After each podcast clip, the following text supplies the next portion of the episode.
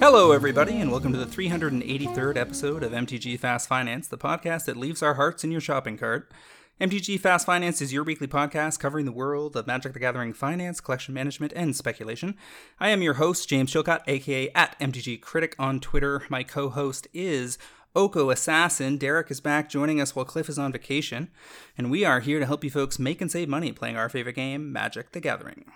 Hey everyone, glad to be back. Uh, it's only been a few weeks this time, so a little less to share, but uh, big life developments. I'm still playing Magic and still slinging cards, so uh, looking forward to the conversation. Uh, as a reminder, everyone, this show is produced by MTGPrice.com, the leading MTG finance community. Sign up today at MTGPrice.com to plan your specs, chat on Discord, and read articles by some of the best financial minds in the hobby.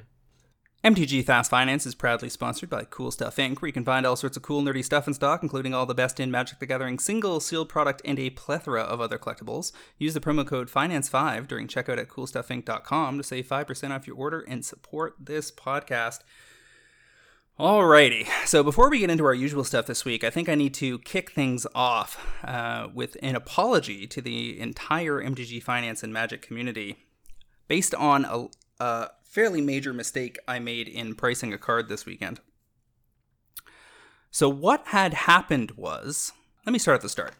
A few weeks ago, Cliff and I were running the numbers on foil extended art cards from the Lord of the Rings set.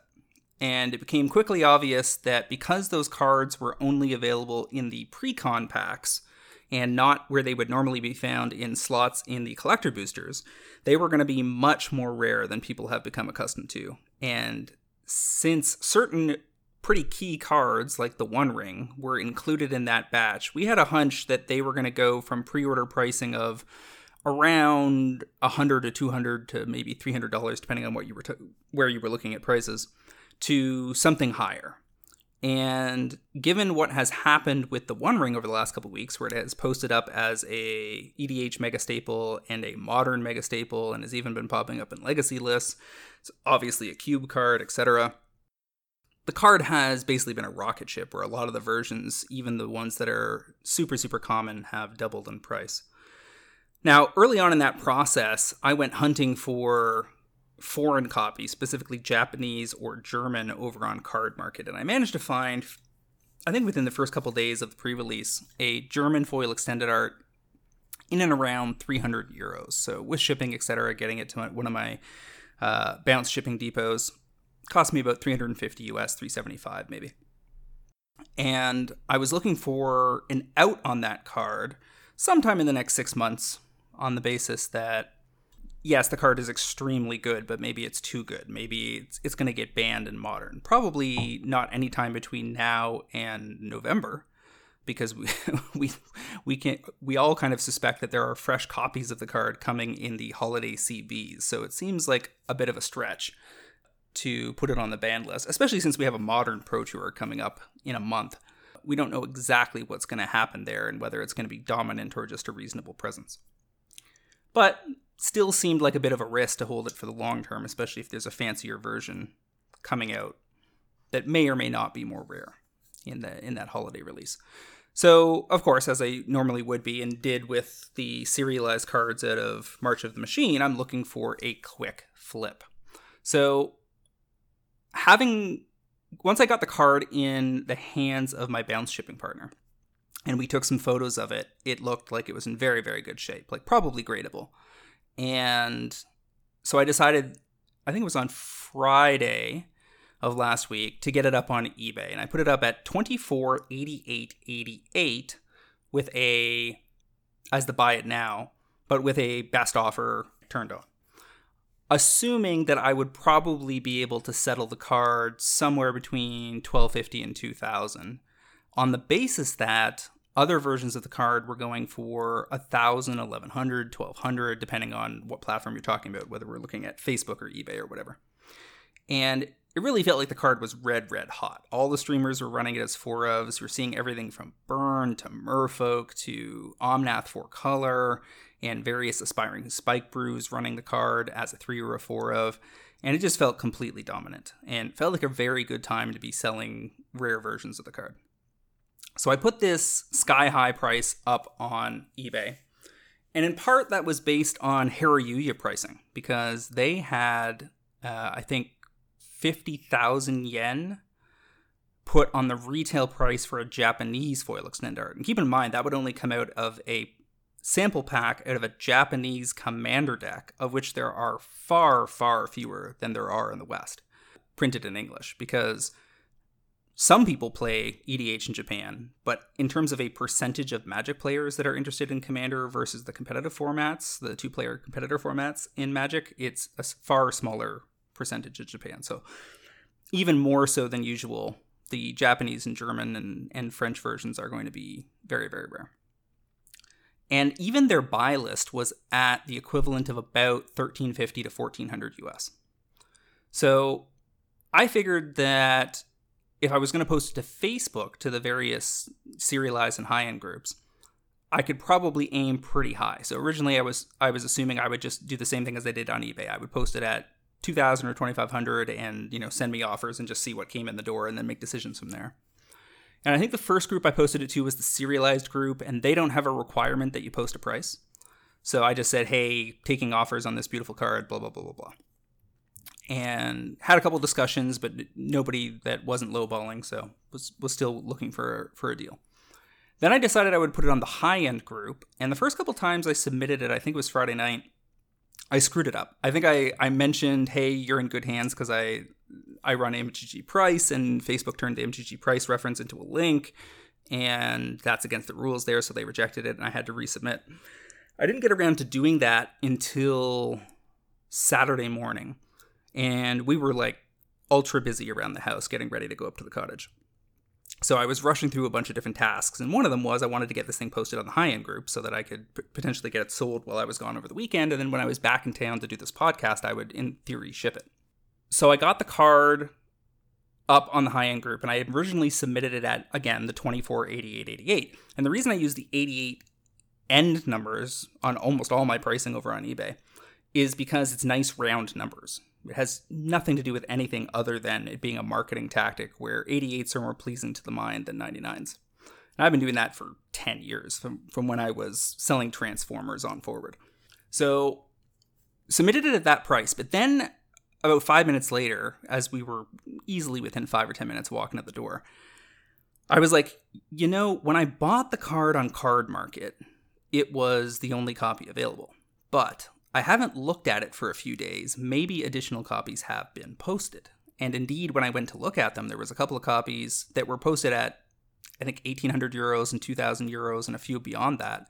But there was also a couple of copies that were posted at, I think, a flat 1,000 euro, which is about 1,100 US or so. And I didn't want to go that low on my copies because I was hoping that those copies would get snapped off ahead of mine and then leave me last man standing, the old Travis tactic. And so I figured I didn't want to overprice at the 2500 zone on the high end group because that would probably just get utterly rejected. I didn't want to go to 1100 or or 1000 because I definitely wanted to put a premium on the German and or Japanese copies I might get my hands on this month.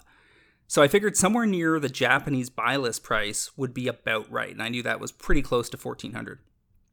So since I was at 2488 and I was running out the door, I went ahead and lopped a 1 off the front of the price. So it was 2488.88. I just clicked on the price, erased the 2, filled in a 1, hit resubmit, got my stuff together, started going up to the cottage. Got somebody from Spain that pinged me, I think, almost right away, like within half an hour or something, wanting to talk about the card, but they never followed up. And then we got up to the cottage, we were unloading groceries and all that kind of thing keeping busy for a while, and then all of a sudden I realized my inbox was blowing up. So I start looking through the messages in growing horror, including a ping from one of the many vendors I talked to on occasion who was like, dude, what the fuck? And sent me a screenshot of my post. And I said, what's the problem? And he's like, 1488.88 question mark? And I'm like, uh-huh. And they're like, for a German card question mark? And then it finally clicked together that I'm an absolute idiot. Because apparently 88 is already a number of significance for Nazis, and 14 is some other right wing reference to a, phrase of 14 words or something. I've, I've since looked it up and am up to speed, but I d- didn't at all put any of this together in the moment. And maybe if I had been moving slower and sitting at my desk for a longer period of time, going th- through things in a more measured fashion, I would have figured out that German cards, you probably had to be a little more careful how you price them. But the honest truth is, I just had no clue. I was just on the fly, posted a price, ran out the door, and then I'm I'm just clusterfucked. so I realized that the post has been taken down off Facebook, and I've been banned from the high end group. So I reach out to the admins, and I've been talking to them more or less ever since. And I think the important part here is to assert that I have no problem with what they did. You've been in our Discord a long time you'll be the first to uh, confirm that had somebody posted this in our Discord, either myself or one of the other mods for sure would have taken it down once it got flagged. Oh yeah, I mean this is one of those things where, you know, I I think if somebody doesn't know you and they oh this is all they see, I think honestly like having a brash reaction is a good thing, right? Like if if this is all you see and you don't know the person, of course you are going to want to raise the flags because this is not the type of content you want kind of on public platforms. That said, I mean, we're trading messages all the time in the Discord and on Twitter and everything like that. And I think if anyone looks at your Twitter timeline over the next over the last year, year and a half, it will be abundantly clear where you are in all of these type of issues and it is about the polar opposite of anything like this. Yeah. I mean, that is the thing is that I've spent most of my life as a left-wing activist uh, of sorts. In college, I was the first straight president of the Gay Society at the biggest university in the country. Volunteered for any number of different left wing causes. We we go to marches about the environment with the kid and so on and so forth. I mean, this is anthenema to my belief system, and I'm mortified to be associated with. Like, I got messages multiple times since the weekend uh, of people hitting me up in Twitter DMs uh, with things that are along the lines of "you Nazi fuck, get out of our hobby, you're dead to me" and stuff like that. And I did not have James is a Nazi on my bingo card for 2023. I'll say that much. I mean, that's one of the things about the internet, right? Things take off. Things people see everything. You know, I think my kid has just went to college, and you do something knowingly or unknowingly, and it gets everywhere. And sometimes that's a good thing, but a lot of times, I mean, it takes something out of context that blows up, and you know, it is the world we live in. But you know, I, I think the the way I look at this is, you know, if anything, maybe the good to come out of it is others that are listening to this podcast will know this type of speech is out there, right? I didn't know that. I, I no clue. Um, and I would, I, you know, I price all of my cards on TCG Player at 0.89. So apparently, I'm I'm one cent off from something I shouldn't be looking at, and I would have never known, right? And I think a lot of people are out there in the same boat, and so. Yeah, I think if it, I think if I had posted eighty eight, right, right, it probably yeah, yeah. would have slid right past. Of but course. because it was fourteen eighty eight dot eighty eight, I, you know, I completely get how it raised red flags for people. Yep. And the thing is that uh, even though anyone close to me knows at, unequivocally that I would not only would I not signal Nazis secretly, First of all, it's stupid. Like, why would you even be doing that in the high end group? What, what are you trying to achieve? But I would not even make that joke, right? Like, we don't even allow memes of any significance in our Discord. Yeah. we, we certainly don't allow secret signaling of hate speech. And it's not the kind of thing I would ever find amusing it's it's the kind of thing I would shut down. So I mean, I'm in full support of the mods who who took it down. I understand the ban. I hope I will be able to overturn it by providing ample evidence that that is not who I am in any way, shape, or form.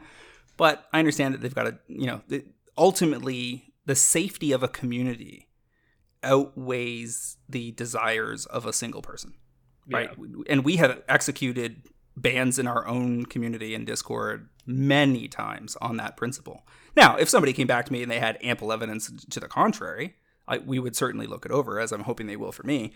But a lot of the time, you know, 99 times out of 100, if somebody made that signal, they intended to. So it's, I get how it is, it stretches credulity for me to claim that it was a German card with this number and I had no idea. But that is in fact what happened. Not not that I couldn't have figured it out with more time because I have been exposed to the premise in social media, you know, during the Trump era of that these numbers and phrases float around. It's just not front of mind for me, right? Like I'm not living day to day memorizing Nazi numerology. Right. So it's just, I, I, I regret it wholeheartedly. I apologize to everybody. And the only final point I will make is this. Because some people came out on Twitter in support, saying it's ridiculous that people would comment on a price you chose like it means anything, et cetera, et cetera. And actually, I don't agree with that. And the reason I don't agree with that is because there is so much downside to not protecting a community to that kind of speech, to not and so much upside in a, in providing the proper defense from allowing that potential subculture to infiltrate your community that it is actually 100% worth flagging. It's worth at least temporarily banning the person involved and you know pending discussions. And I, I don't think it's about anybody being quote unquote a snowflake or overly sensitive. I think that the severity of the groups that that hate speech is associated with is so severe and so persistent. I mean, this is bullshit that the world has been dealing with for basically forever under various guises and over the last hundred years or so, basically consistently, you know, ever since World War II and, and the rise of the Reich. So I get it. I mean, it's it's not something to trivialize. And yeah, I stepped in a big pile of shit, and I am super sorry. Short, short and sweets are the best type of apologies. So, way to be clear and concise about it. All right, moving on. What is on our agenda this week? All right, so we have our normal segments this week. Uh, segment one, we're going to start with our MTGO metagame week in review. After that, we're going to move on to segment two, talk about the top movers of the week, and discuss why we think these cards saw significant gains. Then on to segment three, our cards to watch, where we will discuss the cards we have our eyes on at the moment. But with that, why don't we move into the MTGO metagame week in review? Looking at this modern challenge from July 2nd, Continuing to see all sorts of copies of the One Ring card we just cannot escape, apparently. Four color Omnath took this one down, four copies in that list. Jeskai Breach was in second with two copies. Black Green Yawgmoth was in fourth place with four copies. And we also had a Grixis Death Shadow build in third place with three Orcish Bowmasters, the other big card from Lord of the Rings for Modern. And that card also showed up in the most interesting list uh, from this top eight, which is Golgari Scam on the back of Grief and Endurance instead of Solitude Fury or Grief and Solitude, as we have seen in most scam lists lately. These, this deck was also running three copies of Invasion of Ikoria. That is a pretty spicy list. Mm-hmm. And it's fetching up the one of Vampire Hex Mage, because of course, Invasion of Ikoria, uh, when it comes in, you search for your um, it's a two green and X when it comes into play. Search your library or graveyard for a non-human creature card with the value value X or less. Put it into the battlefield. Shuffle your library. So you're using that at four mana to grab your Vampire Hexmage, and then immediately taking off all the counters of Invasion of Ikoria to have you know the backside, which is a monstrosity. It's a eight eight uh, reach dinosaur legendary, and then all of your uh, non human creatures may have their combat damage assigned as though they weren't blocked. And so you know just a straight value there. Um, you know you don't have you have Tarmogoyfs which are big but don't have trample um, looking through the list. I mean, th- that's the big one. And then also, of course, your big orcish army that you're building over time that might need that type of ability. Um, but this is this is almost very Jundi, right? There's nothing here that's um, extremely ridiculous. It's just Thoughtseizes, fatal pushes, good creatures, uh, pulling out you know a little bit of a, a toolbox with the invasion of Ikoria, probably typically grabbing vampire hexmage, but also maybe an orcish I think I can grab Orcish Bowmaster, right? I don't know if you'd want to, but seems like I could grab that. What the Vex Hexmage is actually for, in addition to get flipping into Zilortha so that your Tarmogoyfs, etc., effectively have trample because they can't their damage is dealt automatically, right. is removing the counters off somebody else's one ring. So that you can reset it and they can't draw as many cards. Because the way the the one ring games tend to pivot is when the ring can start drawing three or four cards over right. three cards and then four cards the turn after. Now they've just you know they're they're they probably have 12 cards or something in hand Right. and you're in big trouble So I agree, but they went a step farther and they have a one of Haywire Mite. So they're searching up the Haywire Mite and popping it and killing, exiling the One Ring because that gets around indestructibility. also good and and typically good against things like hammer time anyway right. and the other thing that's good here about endurance over some other elemental is that living end has been really big in the meta lately uh, there was Yep. a, a graphic I sent you that somebody had calculated on Twitter uh, earlier today that was looking at all the top eights over the last two weeks since Lord of the Rings was included, and I think Living End was the top deck. Yeah, Living End's great. I mean, it got big additions. The the the cyclers for one that are a little bit bigger and a little lower cost for cycling is it's just such a massive incremental upgrade for that deck.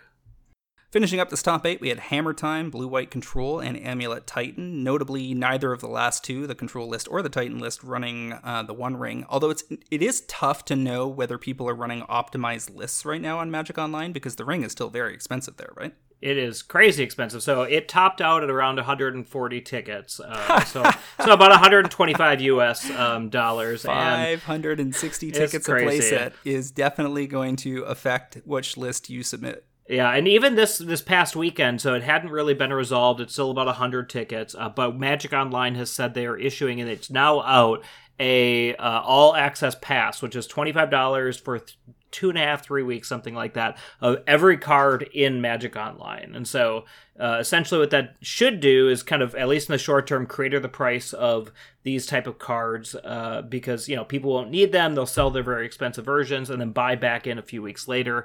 But in the meantime, people will be drafting the set that whole time, and so it should get a little bit more supply into the ecosystem, a little bit more open chests, and then I would guess you know one ring in three weeks after this is done.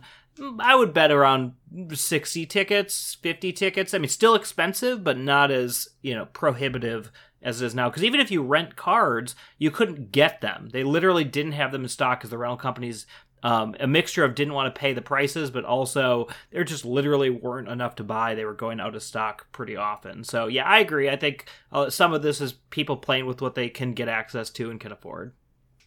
So would you figure it's a short sell opportunity if somebody's holding a playset that they don't actually need, sell into current pricing and then and then buy them back at the low? Yeah, absolutely. So that was actually on one of my picks. So we're jumping ahead a little bit here, but that is uh, one of the things that we need that anyone doing Magic Online needs to do is kind of look at their uh, Lord of the Rings cards, and if you have one ring or even Bowmaster for that that matter, you know, get rid of them, buy them back in a couple weeks because they they should go down in price, right? I mean, this is the highest things have been. This is like Ragavan levels back when Modern Horizons 2 came out.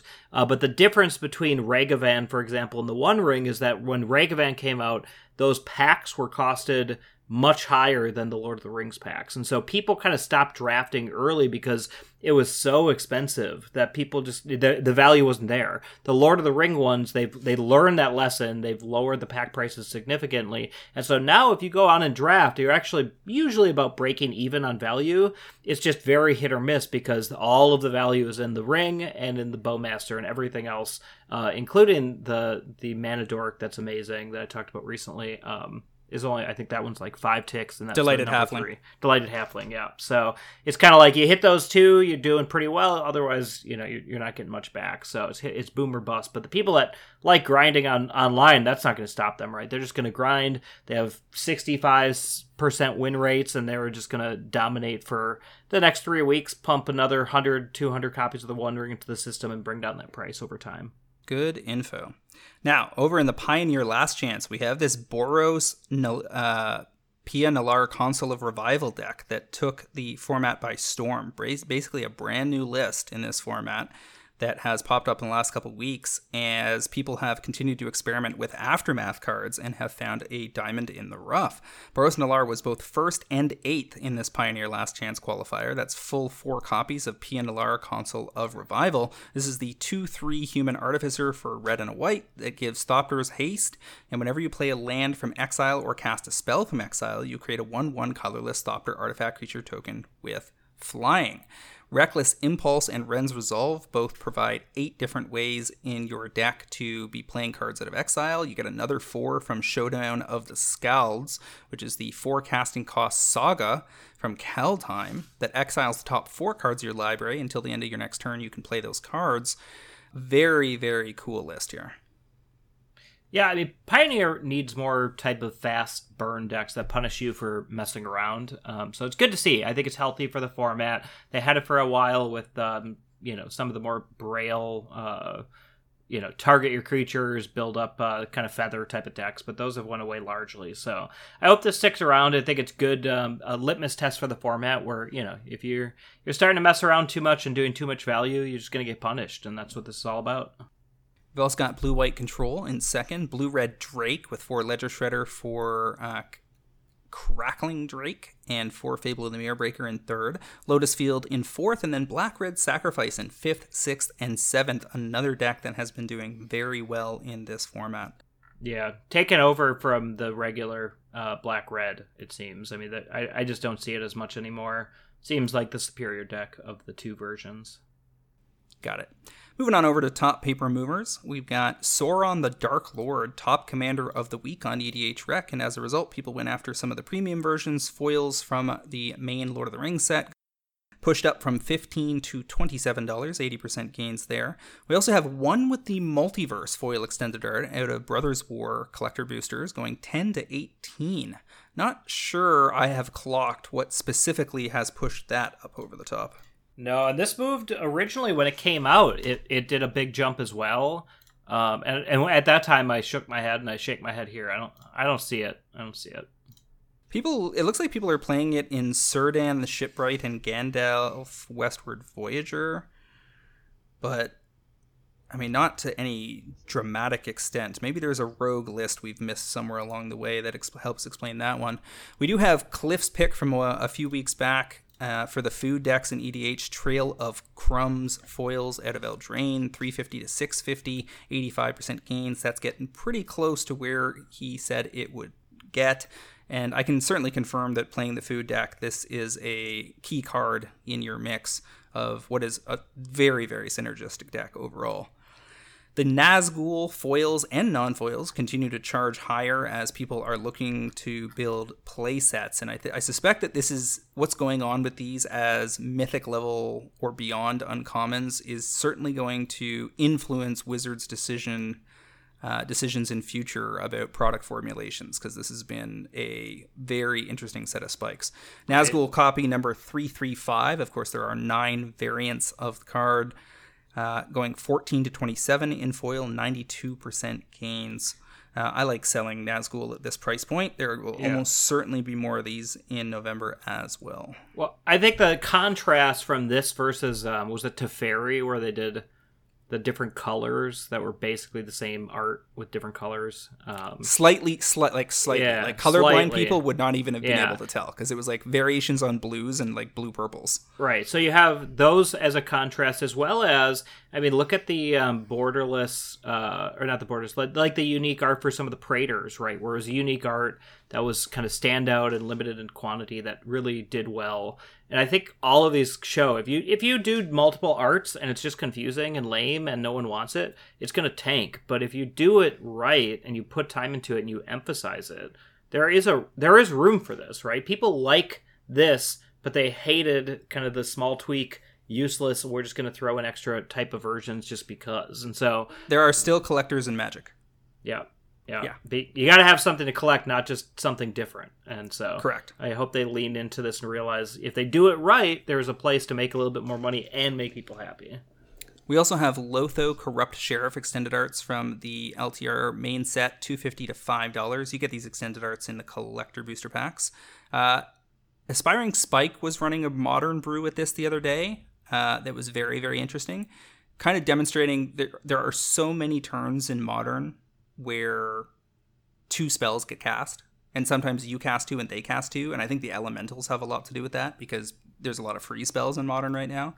And i think that his brew only went three and two or something in that league but lotho has been an absolute standout in the edh games where we've played him recently because it's not monologue tax. Not only is it one less mana to get on the table but it also triggers when you cast two spells. Right? Whereas monologue tax is you're entirely reliant on your opponents to voluntarily cast two spells into it. And that difference is doesn't seem that big, but it is pretty big. I've seen Lotho generate 5, 10, 15 treasures pretty easily. Never really tends to get targeted unless it gets caught up in a sweeper or an EDH because it's just not it's an incremental value engine but not one that tends to scare people right? They're gonna mm-hmm. they're gonna spend their their point removal on other things generally speaking. So lotho ha- has i think been underestimated overall but was included in the command zone uh, you know best cards to include in the 99 review that came out last week as well. So that may have had something to do with some of the movement. We also see uh, some cards moving because of tom bombadil uh, one of the commanders that is getting built out of the lord of the rings set uh, of course, it wants to play as many sagas as possible because that's what that commander is all about. So we have Kiora, Bests the Sea God, out of Theros Beyond Death, going five to eleven dollars, just regular copies. I think foil extended arts have also made gains. Uh, and along that line, we also have Birth of the Imperium out of the 40k set, going from a dollar to eight dollars. I still think these are like sell and get whatever you can because the surge foils of Birth of the Imperium are far more rare, but they are anchored hard at four dollars right now because there's somebody with a hundred copies on TCG Player. So with Tom Bombadil not being that that high of a top commander even in the last week, where I think we see him number five, which is pretty solid it is above Shelob now, but below Aragorn and Sam and Frodo and Sauron. This feels like the prime time to exit. I do not want to be holding sagas on the basis of Tom six months from now. Yeah, yeah. I mean, I've been I haven't really tried this one out at all, but from what the conversations I've been hearing, I mean, it seems like it's relatively narrow. You know, I don't think it'll stick around as much as some of the others, and so I would probably sell as well. One of the other cards that made a move here is the Tree Treebeard Gracious Host Extended Art. This has been an MVP in my food deck, which I've I think I've run ten times now in the last couple weeks. It is two green white for a 0-5 with trample and ward 2. When it enters the battlefield, you get two food tokens, and whenever you gain life, you put that many plus one plus one counters on target halfling or tree folk. That seems very limiting, right? Except right. The, the reality is you have like 15 halflings in your food deck in EDH because they all are synergistic with each other out of the cards that come from the LTR and LTC sets. And I have yet to play a Treebeard that didn't immediately present a giant threat somewhere on the board. And often, often the counters are going on, say, Frodo, who normally you don't want to let anything block because uh, the ring mechanic, tempt- being tempted by the ring, makes him unblockable by bigger creatures. But one of the other ways you can get him through is to make him huge so they don't want to block. And whenever Frodo attacks, generally by the mid game, you're both drawing a card and then drawing and discarding a card. So you basically draw two, discard one on every Frodo attack. So making him intimidating once they've got a bunch of tokens in play that could potentially block, or they've got a you know a delighted halfling or something, uh, is a good thing. And Treebeard having Ward 2 is helpful. You can put the counters on Treebeard and just start swinging. If you've got a whole bunch of food in play and Sam's out and you can sack them very cheaply for one mana a piece, you can put 10 counters on something in a turn or something. It, it can get very out of control. Uh, and as a result, somebody decided to take a swipe at them, and I think they went after foil extended arts two to five dollars. Is that true? Let me just double check that. I think it might have actually been non foil extended arts that went 2 to 5. Yeah, that's correct. We also have Cauldron Familiar out of Eldraine going 2 to $5, just regular copies. This is a combined set of pressures from the Black Red Sack deck doing very well in Pioneer. The food decks tend to run it in EDH. The Samwise Gamgee combo deck in Modern that's kind of lurking on the fringes uh, uses it, and you also see it in a bunch of the other food decks in modern uh, that use Asmo, etc. So foils are now pushed all the way up into the mid 20s. Uh, so if they give us a Secret Lair foil of that card in the next six months, that will certainly put some downward pressure, perhaps, on the originals. But if they don't print this anywhere in the next year, these foils could get very, very pricey for uncommons. Yeah, I mean, the un- I, I've been burned so many times on extended arts that are middling that. But the thing is, Cauldron Familiar is from is just is an uncommon, so it has yeah. no extended art. This is just a foil. That's true. That's just regular. Yeah, yeah, yeah, And it has no special version from anywhere else. Right. Yeah, yeah, and the, I mean the, the the Pioneer, it's it was hot for a while. Now it's taking a little bit of a break. Um, I'm trying to think, has the format been announced for the next cycle? Because now it's modern. my guess is it might be either Pioneer or Standard next go around. Seems Um, standard would be likely heading into the I fall. would think, right? Because it's new new fall set. Um, should have been rotation, but won't be. But maybe bans. So So there's there's four listings left of this card in foil, and they Oh start at twenty. They start at twenty four dollars. Total of That's crazy. Eleven copies left on TCG Player. I wish this happened more. I mean, if WotC didn't keep reprinting everything all the time, we could see more of this, right? I mean, it wasn't that far long ago we're having a twenty dollar foil uncommon, you know, it was that that big of a deal. But here, um, it's surprising. It's that a rarity, It's kind yeah. of made it made it get there. It is a rare for Cauldron Familiar. No, it's an uncommon. Yeah, I was gonna say it's uncommon. Yeah, Yeah, I mean that's it's pretty rare these days. yeah. The the thing about this is that when you want it in constructed, you usually want all four. Oh yeah, yeah. It's there's one or the other. Yeah. not not the kind of thing that ever shows up as Right. a one of and it's it's also it's not just rare to see it happen it's rare for a card to go what four years now since eldraine Yeah. without catching any reprint whatsoever despite seeing relatively consistent play across multiple formats Right. um, so i mean that, as you said that's how you get here and, Yeah. and we just don't do we just don't get there that often we just don't do in that that, much.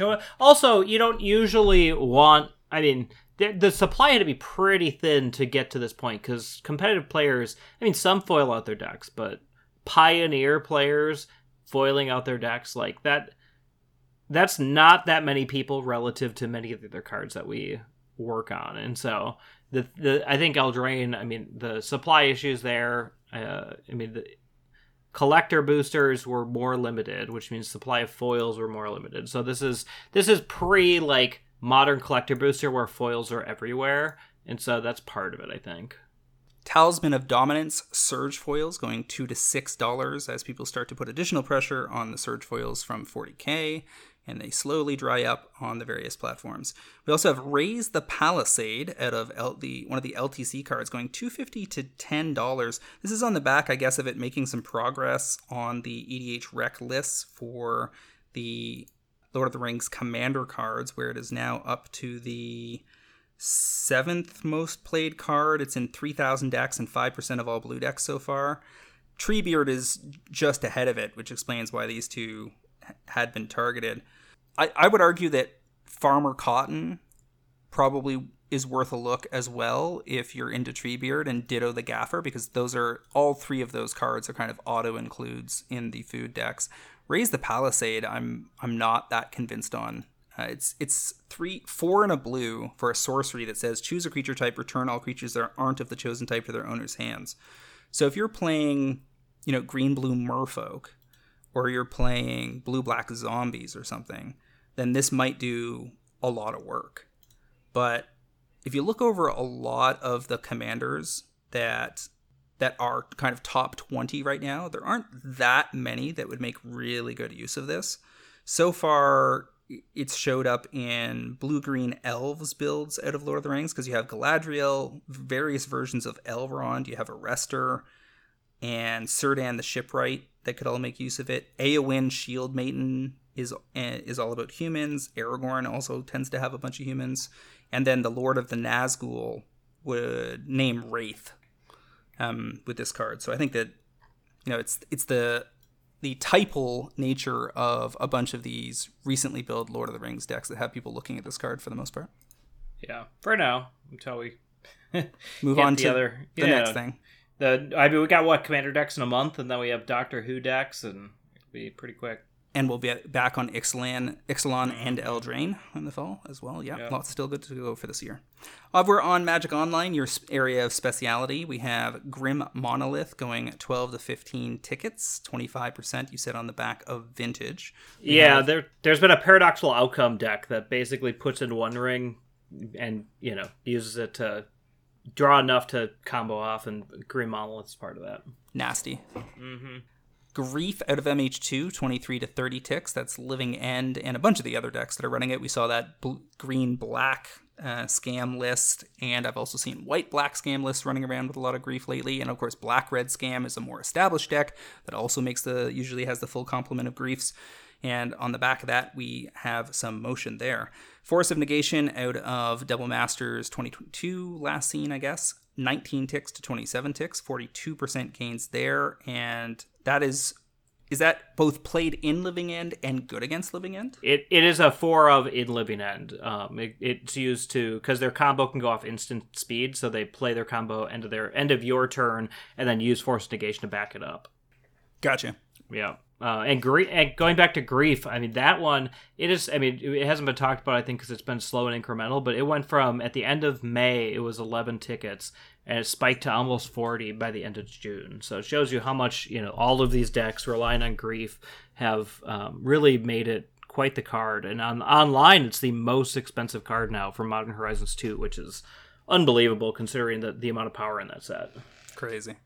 Thalia, Guardian of Thraben at a Vow, uh, 0.08 ticks to 0.15. That's mono white usage in Standard and Pioneer. We also have Ancient Imperiosaur out of Mom, 0.13 ticks to 0.27, 108% gains on the back of mostly Standard play. And then Invasion of Ixalan, we saw show up in that black green scam deck and is also seeing uh, Standard play as well going 0.18 ticks to 0.4, 122% gains to cap our Magic Online list. That will take us on over to cards to watch, our final segment of the week. I guess I'm going to kick things off with a card that is undeniably a 10 of 10, but I've only marked it with a rating of a 7. I flagged motion on this card for the Pro Traders earlier today, but I'm still trying to work my head around whether I'm willing to take the plunge on this as a spec. And the card I'm talking about is the Foil Borderless Orcish Bowmasters. If you go on TCG Player right now and you run the filter on recent sales, you will see that this thing, compared to your average premium version of a card, this thing is an absolute rocket ship in sales, where it is moving something like 15 to 20 copies a day.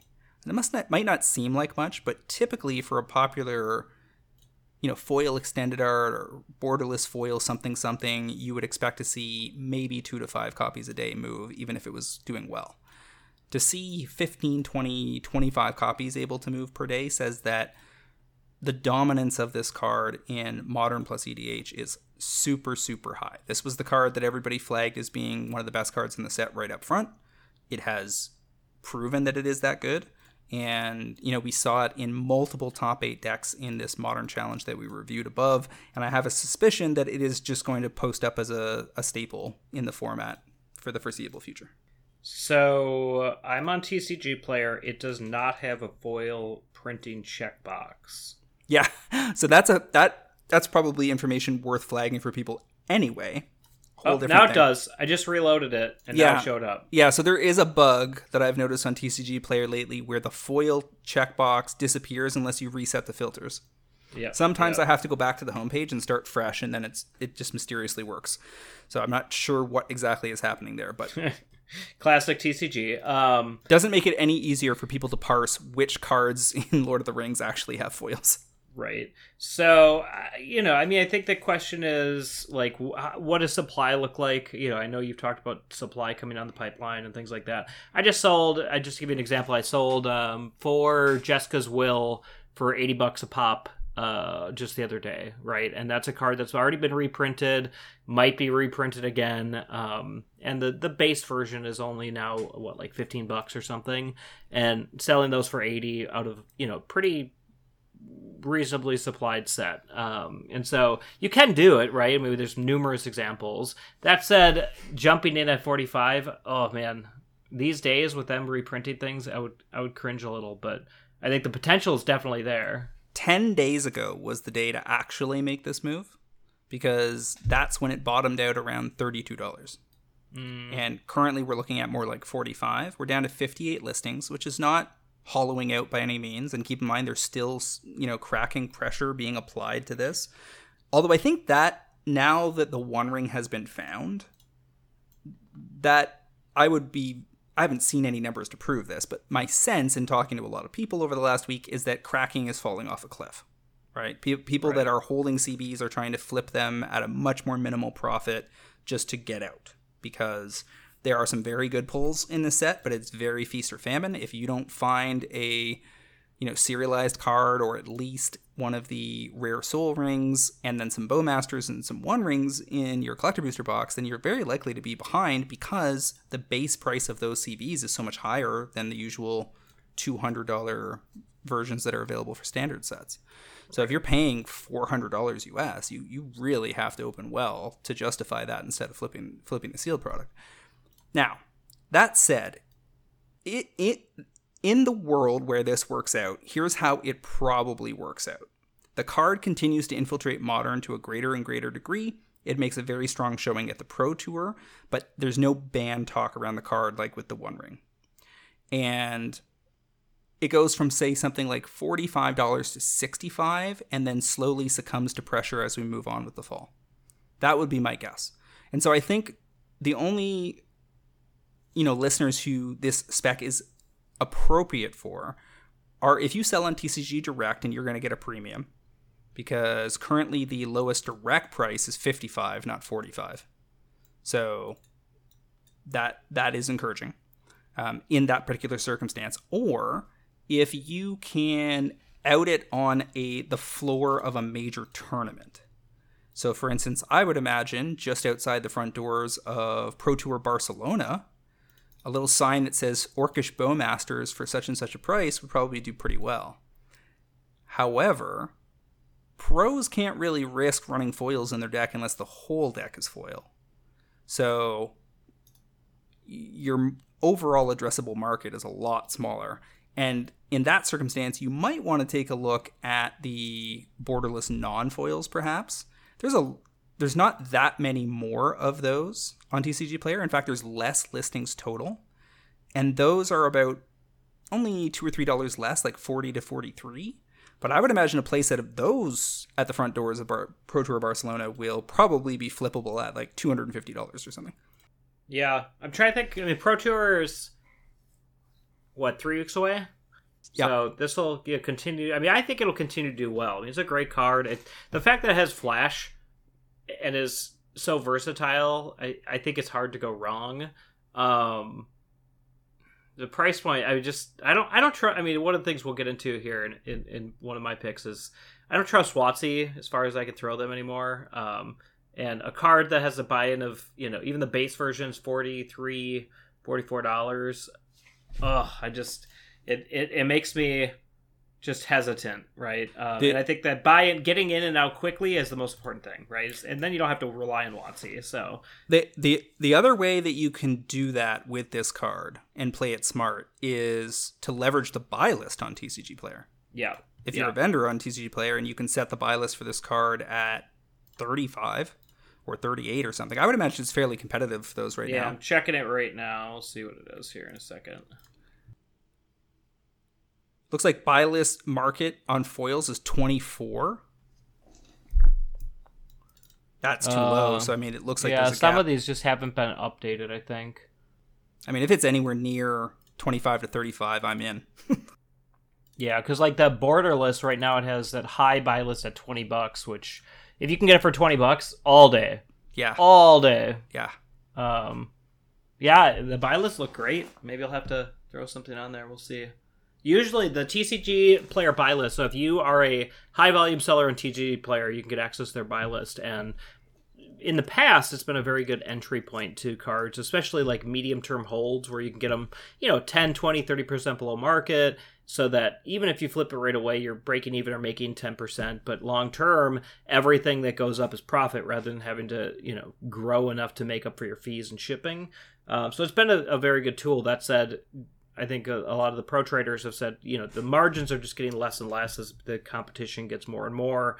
People keep automating and you know making their margins thinner to because they can because they have computer support and scripts and codes and they're not manually doing things. So some of them, you know, it's been a little tight, but this one looks actually pretty pretty plump right now. So I'm going to update my my actual call here to be the buy list around 35, assuming that that's possible. Say 35 to to get out near 50 or 55, and the retail 45 to 65 play might work as well. But again, you'd want to be selling on direct, or you'd have access to a show floor.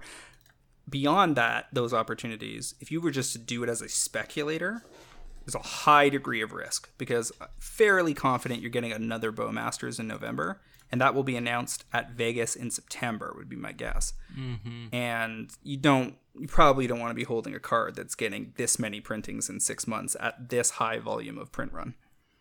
So speaking of um, Secret Lairs. Do you uh, you talked about it a little bit last week? I know I listened in, but do you have any thoughts on the uh, Middle Earth bundle? If there's going to be some secret, you know, either Bowmaster or One Ring in there? Well, that's the thing. Like that's what that's what we talked about in the Discord, yeah, and then Cliff and yeah. I talked about as well. Was what if it's a terrible bundle because the One Ring with the cartoon art is what's in there?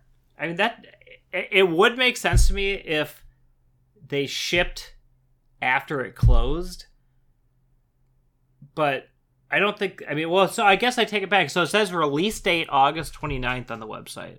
So maybe they are this time. Well, the no, as far as I know, they're they're shipping right up front. As far as I know, and yeah, as far as I know as well. And so our assumption last cast was that if that's true, you don't need to rush.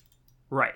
Right. Like you just want to see what the bonus cards are in. It's also possible that the the bonus card is not good, or it's medium, but they put the cartoon ring in there as an ultra rare.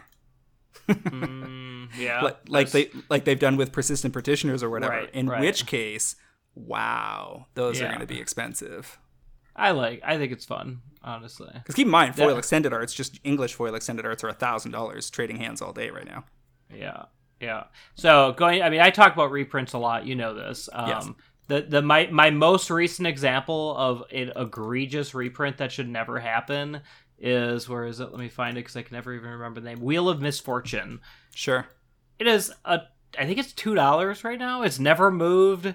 Like that's the type of card where. So I looked through um, because I was a big buyer of Commander Legends, the original booster boxes, because they had so much value. If you look at the prior, you know, Battle Bond, right, different era now, but Battle Bond went from, you know, 100 $120 boosters to 200 pretty quickly. And now you look at Commander Legends, half of the set has been reprinted in, in just over 2 years. And all of the high value cards have Well, 3 3 years for Commander Legends.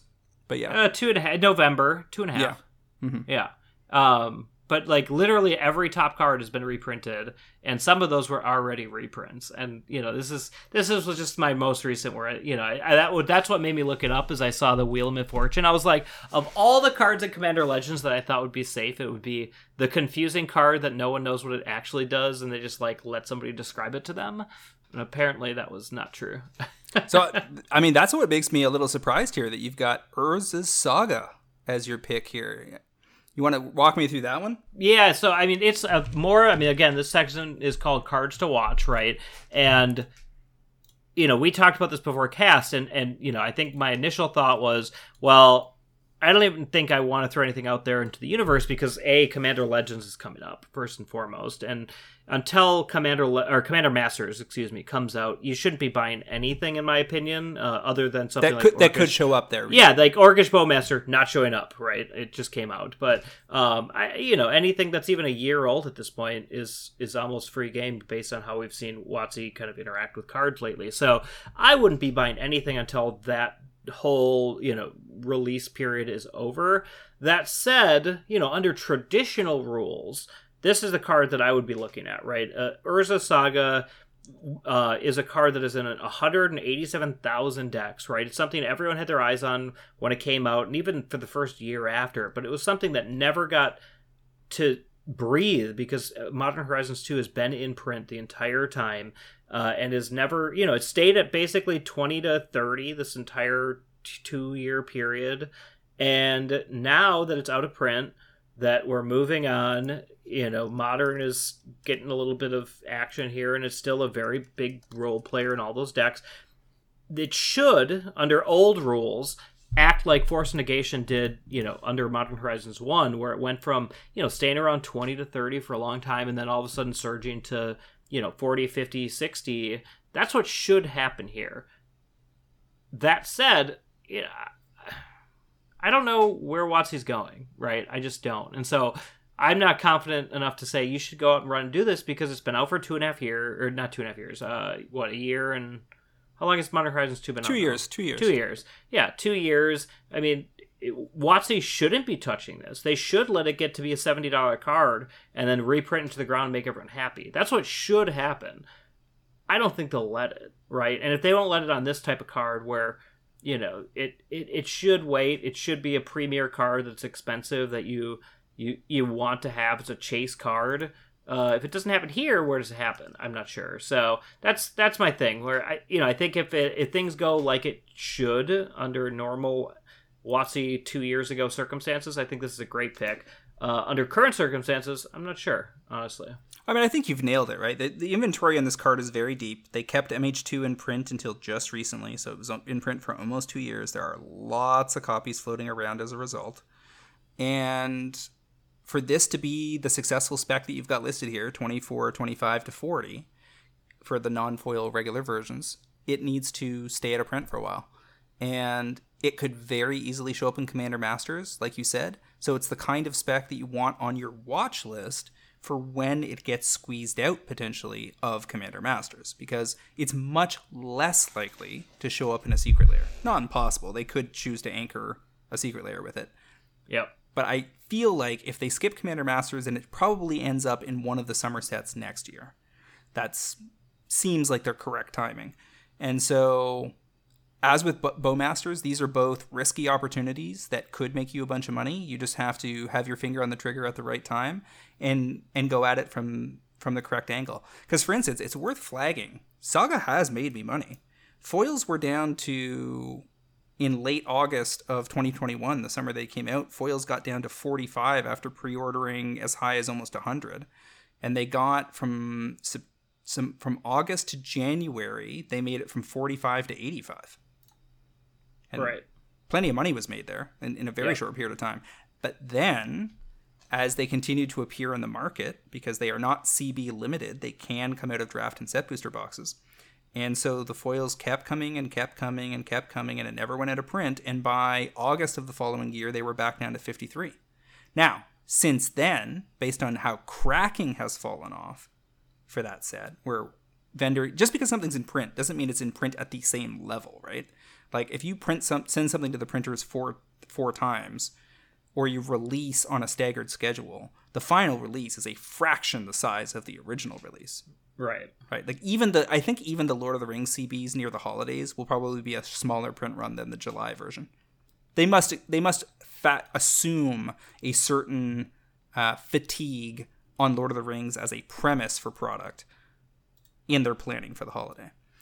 So these market foils, when they got to their second low, 53 or so in August of 2022, have since gotten up to about 70 again this past February, and then they've fallen back off towards 60 just recently. So they've already been through two boom bust cycles, and regular copies can proceed in a similar fashion.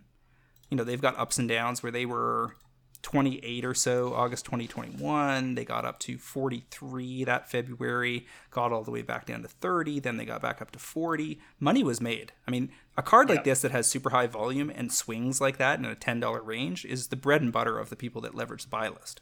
I mean, that's you're going to make money on this card all day if you're buying it at buy list prices. So, it's an excellent pick again if it dodges a reprint and it's just a question of what's going to happen with commander masters put it on your watch list and go from there Yep. And I'd say Esper Sentinel Esper Sentinel is in a similar position. Yeah, yeah, yeah. Um, if it if it dodges, that's one I think I don't know why it just feels more like a Secret Lair type of card. Um, maybe because it's a creature rather than land. So i, I, I could see either or or both of these cards showing up in commander masters Yep. Yep. I could see them both showing up or neither, and then if they get crunched out, you know, I think that's that's all the same conversation points apply to Esper Sentinel. Yep. Um, I've been hedging. You know, I, I I still have some foil Esper Sentinels. I sold some in advance of Commander Masters just in case. Um, but I've already made I've already made my money there. I sold all my non foils and I sold like half my foils, and I'm up. So it's fine either way. all right let's go over this sell call for the one ring on magic online that we alluded to earlier Yeah, so uh, you know anyone that's listening that plays Magic Online, you know this is a sell slash if you're uh, advanced a short call on on the One Ring. So uh, Magic Online, you know all these these prices are predicated on people playing the card. Uh, that is it is unlike paper where people don't buy something and put it in a binder. They buy something to play with it. And if it is very expensive and they're not playing with it, they're going to sell it to either buy other cards or draft, generally speaking. And so right now, as of tonight, which is we're recording on uh, Independence Day in the United States, uh, they launched a all you all access pass for $25 you get every single card on magic online. What that means is people aren't going to want to hold $400 with the one rings that they know other people aren't holding and are going to crash in price. And so if you own them i definitely recommend selling your one rings and um, you know if you want to get a little frisky considering you know renting and selling some one rings uh, via the vendors that are available for that resource uh, is also another play that you could take. It has more risk than just selling your personal copies, uh, but it's something that uh, some people might do and might make a little bit of money on. Fair enough. We finally have a listener or a pro trader selection this week. Uh, had some time to pull that together, so we did. Grand Slam breaks out of our Discord tables Dreadhorde Invasion foils from War of the Spark to go $4 to $10 if you're picking them up in the US. On TCG Player, there aren't many more than 10 or 15 copies at this in the four to ten dollar price range even available. And then over in Europe and Japan, they are much cheaper. You're talking about like somewhere between two and four euros total uh, to get your hands on some. And the reason you'd be interested in this is that Sauron has skyrocketed to be the top commander of the week right now with 43,000 uh, decks on EDHREC already running Dreadhorde Invasion from it being solid in zombie decks. Now you have additional pressure from Sauron. Uh, who has, let's see, how many decks built in the last week? 1,173, just ahead of Sam and Frodo. Sauron is a 7 6 for 3 and Grixis. Ward is sack a legendary artifact or legendary creature. So if you want to target this thing, you basically have to sack your commander a lot of the time, which nobody wants to do because then it shuts down all their synergies. So it basically has hexproof a lot of the time. And whenever an opponent casts a spell, amass orcs 1. Whenever an army you control deals combat damage to a player, the ring tempts you. And so the orc armies, you're going to run all the orc army cards in Grixis that are popular in in draft, and the Dreadhorde invasion gives you a zombie army. And the nice thing about that is if you run the zombie army cards alongside the orcish army cards, then you can do a bunch of the tricks that you want to do with your armies on two separate army tokens. Which is a pretty good place to be. I mean, the more armies that appear over time, the better that will be for everybody. So, is the ring tempts you? Can that only happen the three or four times? Four times. Okay. Um, but it turns out that that is really, really good, right? So, because on Sauron, there's an additional clause: whenever the ring tempts you, you may discard your hand if you do draw four cards. Right. Yeah, so that's yeah, yeah. really hard to stay hell bent in that position when whenever an army connects, uh, the ring tempts you because you just have to have a bunch of unblockable conditions in your deck so that your armies keep hitting. The first ring condition is that your uh, ring bearer cannot be blocked by bigger creatures. So that makes it very hard for your army to be blocked. As your army grows, that becomes less valuable. But the second condition is that you draw and discard a card when your uh, army attacks, if they're if they're ring bearing. And then the third uh, is that the if something blocks it, they have to sack it. And then the fourth is if it hits, then all opponents lose three life. And having played a ton of Sam and Frodo, where Frodo gets in a lot, I can tell you that once you get to level four, as long as you can tempt consistently, you are in very good position. And Sauron and Frodo, of all the cards that tempt, are, are of all the commanders that tempt, uh, are probably the easiest to pull this off with because of you know how consistently Frodo tends to gain the three life when Sam is coordinating with all the other food production cards to make sure that you always gain three life before Frodo attacks. And ditto with Sauron, you know, getting those armies to connect. And then the other thing is that Black has access to Call of the Ring, for instance, where you just get tempted every every turn anyway. You know, no matter what else you're doing. And so, yeah, I mean, it's just very synergistic commander with all the other pieces that they provided in the Lord of the Rings sets and subsets. Seems fun. I uh, I don't pride myself as being a big EDH, EDH player. To me, it seems uh, uninspiring, but I get why people want to have fun and be on theme. So more power to them. Not my thing, but seems the, like it would work. The other reason it's good is because there's only the one premium version. Well, yeah, that's the, and it's had several reprints of non-premium, so it's only the premium that is going up. Yeah, War of the Spark was a pre Booster Fun era set the last standard set before Eldraine kicked that era off. And so there are just regulars and foils. And right. it could end up being a Secret Lair at some point. It's kind of like it seems like a Halloween themed, a good Halloween themed Secret Lair, so you might see it this Halloween. But it's also the kind of card that could avoid a premium reprint for years. And in in that case, just the the underlying zombie demand in EDH, where it's like one of the most popular tribes. I think if you look at Typal, uh, options in EDH, the most popular is Dragon decks.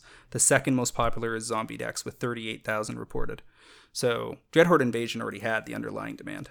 Yeah, and this was an Innistrad Midnight Hunt Commander, um, so it did get a non-foil reprint, um, which I think is always a good thing. I think when you have one foil version because just gets more eyes on the card, it keeps it relevant, and keeps people knowing that it's out there if they didn't play War of the Spark, um, and they want to eventually upgrade. They only have one option. It's actually the the reprint methodology that I think makes the most sense for Magic is mm. where the collector versions of cards are allowed to get more expensive but you give us a bunch of non-foil reprints over the same time period.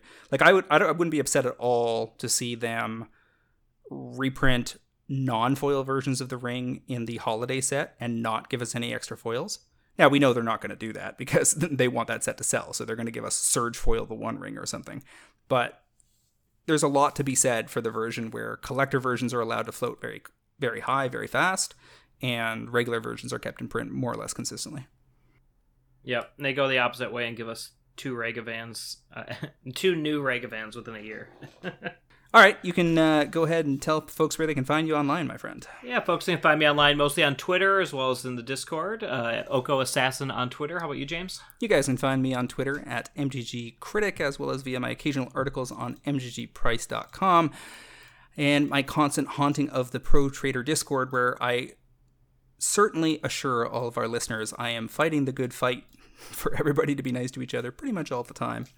I'd also like to remind our listeners to check out mtgprice.com Pro Trader as a service if you want to see uh, just how great everyone is to each other in this service.